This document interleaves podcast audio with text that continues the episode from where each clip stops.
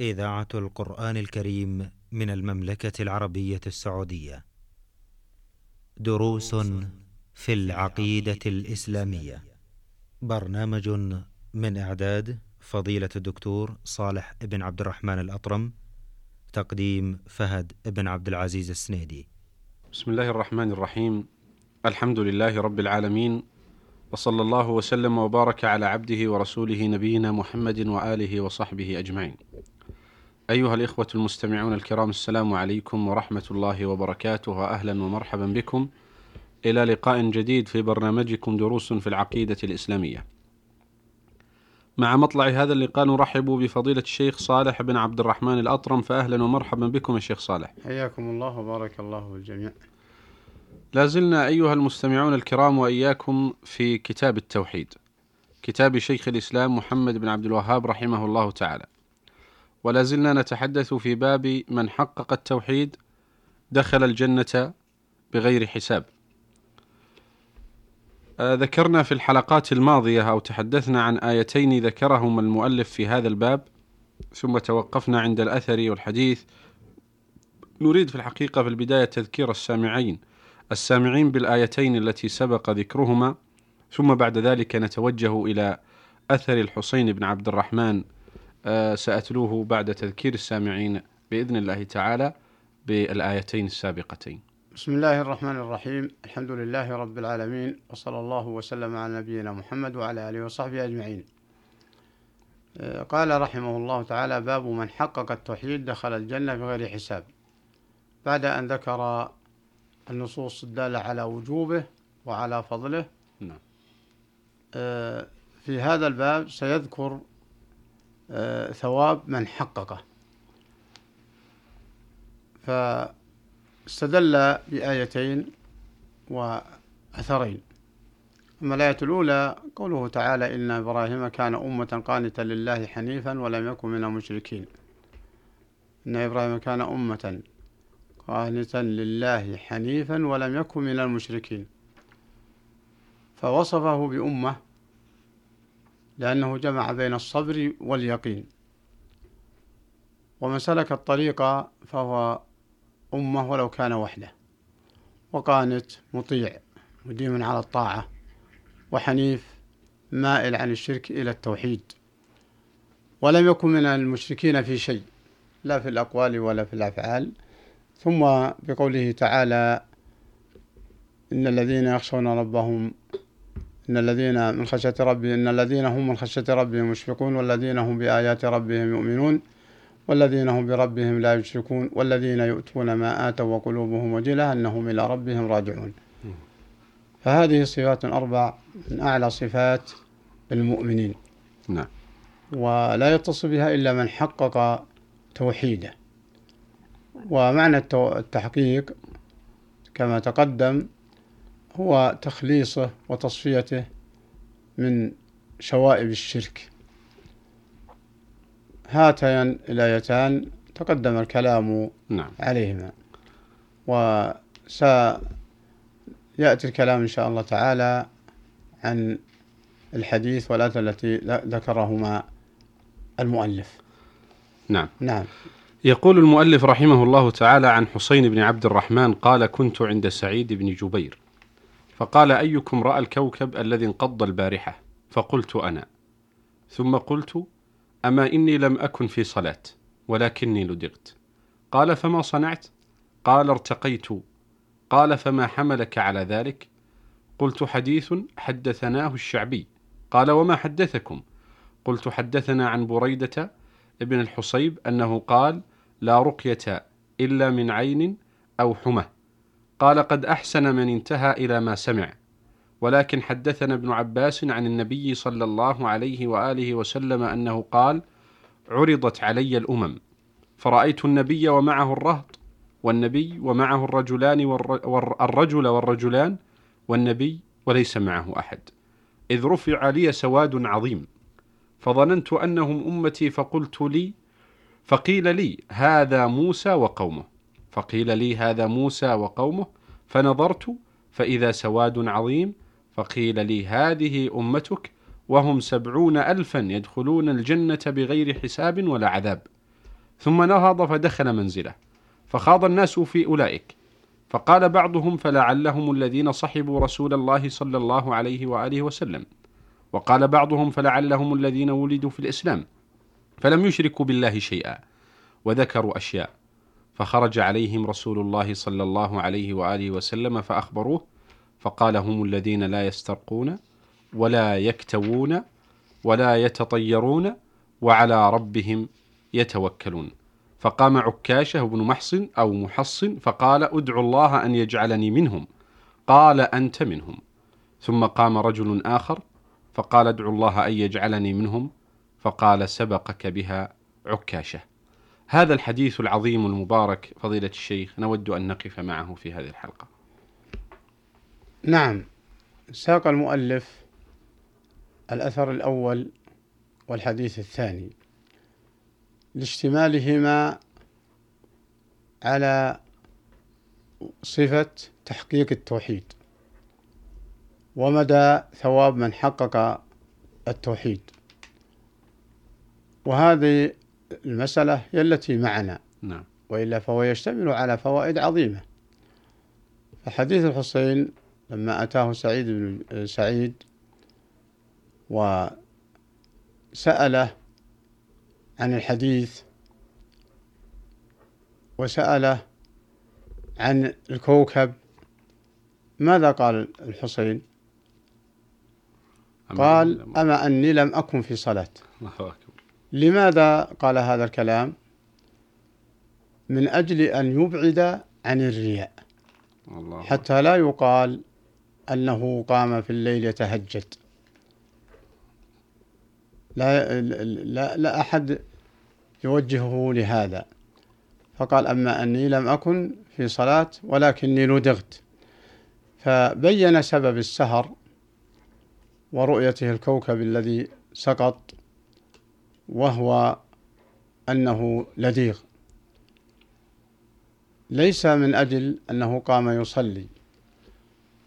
فهذا دليل على حرص السلف الصالح على بعدهم عن الرياء.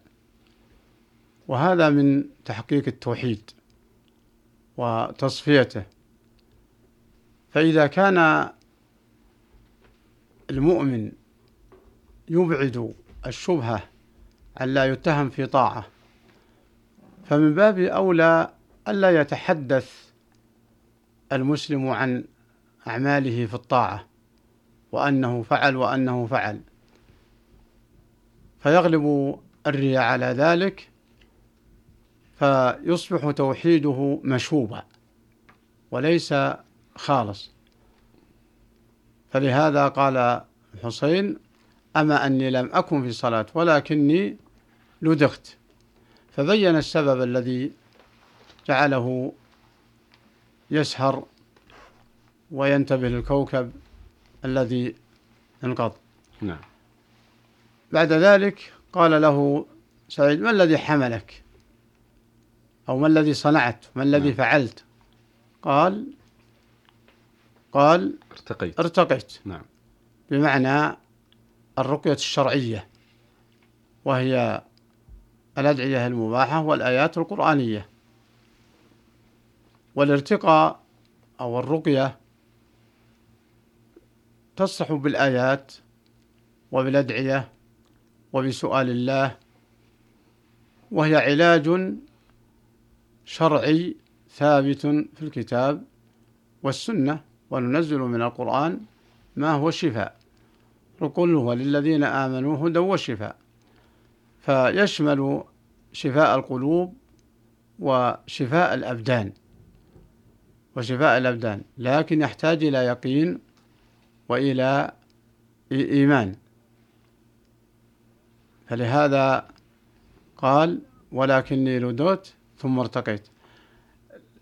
فسأله ما الذي حملك على الرقية؟ نعم. أو الذي دفعك إلى الرقية؟ عفوا شيخ سواء ارتقى بنفسه أو طلب الرقية لأن لفظ مسلم في صحيح نعم. مسلم أنه قال استرقيت أي طلبت من يرقيني. سؤال سعيد له وارد على أنه رقى نفسه بمعنى أورد على نفسه نعم. أو أنه نعم. طلب نعم. من غيره. نعم. إنما هو ارتقى. حتى نفسة اللفظ ارتقيت نعم. يدل على أنه طلبها من غيره. نعم. وإذا طلبها من غيره مع تعلقه بالله فهذا في الأصل جائز وكذلك الرقية شرعية. ولكن لقوة إيمان التابعين والسلف الصالح قال ما الذي حملك على الرقية؟ يقوله سعيد للحسين. نعم. فهذا دليل على حرص السلف الصالح ل... ل... ل... لصفاء التوحيد. والإخلاص والإخلاص والبعد عن التعلق بالمخلوقين. ف... فاستن... فبين سنده وبين حجته. وهذا في دليل على طلب الحجة الشرعية وأنه لا بأس بذلك. ليستفيد لا ليتعنت ولا ليعاتب ولا وإنما المقصود الاستفادة. فقال ما الذي حملك على هذه الرقية؟ نعم. فقال حديث حدثني الشعبي عن بريدة أنه قال سمعت الرسول صلى الله عليه وسلم يقول لا رقية إلا من عين أو حمى. فالعين معروفة هي ما تصدر من الحاسد منشأها الحسد. فإذا وقعت عين الحاسد على ما يطيب له فلربما سبقت نفسه الشريرة للحسد فيصاب المعين فيصاب المحسود بذلك. فلا رقة إلا من عين أو حمى هذا معنى نعم. العين. ولها أسماء عند العامة. من يسميها نفس من يسميها آه، نضلة من يسميها باصطلاحات نعم. إنما معناها ومنشأها من الحسد. من صاحبها. فلهذا شرع أن يقول من أحس الحسد في نفسه أو الشفقة على خير رآه في صاحبه أن يقول أن يبادر بكلمة ما شاء الله وبالذكر لا إله إلا الله. فإن ما شاء الله وذكر الله يطفئ نار الحسد ويطفئ العين. فقال الحديث حدثني الشعبي عن مراد أنه قال لا ركة إلا من عين أو حمى والحمى المراد بها هي لدغة ذوات السموم نعم. من عقرب أو حية نعم. هذه الحمى نعم. فالمقصود الشاهد من حديث الحسين قوله أما قوله أما أني لم أكن في صلاة نعم. فأبعد الرياء عن نفسه حتى لا يظن أنه يصلي. إذا من باب أولى ألا يتحدث الإنسان بما عمل من الطاعات التي لم يطلع عليها لم يطلع عليها إلا الله. نعم. فما أعظمه من دليل لتحقيق التوحيد؟ الله أكبر. وسيأتي بيان أن الرقية من العلم والحمى لا بأس بها. نعم. ولو ترك توكل فلا, فلا بأس. فلهذا حدث سعيد نعم. قال لا, لا, لا, لا. قد أحسن من انتهى إلى ما سمع. نعم. انتهى إلى ما سمع. نعم. فأثنى على الحسين حيث أنه استند على دليل. نعم. ودليل يدل على على لا لا دليل يدل على جواز الرقية. نعم. ولا مانع من التوكل. نعم. ولكن أخذ الأخذ بالأسباب مع التوكل أفضل. فلهذا قال سعيد ولكن عندي حديث يدل على جواز على عدم اتخاذ الأسباب لعلنا نترك تفصيل موضوع نعم. نعم هذا في الحلقة القادمة بإذن الله, إن شاء الله. لأن الوقت أزف أعد المستمعين بإكمال الموضوع بإذن الله تعالى في الحلقة القادمة لنتحدث آه، عن الرقية وعن أحكامها وعن إكمال هذا الحديث بإذن الله في الختام تقبلوا تحية زميلي أحمد الغامدي من الهندسة الإذاعية حتى نلقاكم نستودعكم الله. والسلام عليكم ورحمة الله وبركاته. دروس في العقيدة الإسلامية. برنامج من إعداد فضيلة الدكتور صالح بن عبد الرحمن الأطرم تقديم فهد بن عبد العزيز السنيدي.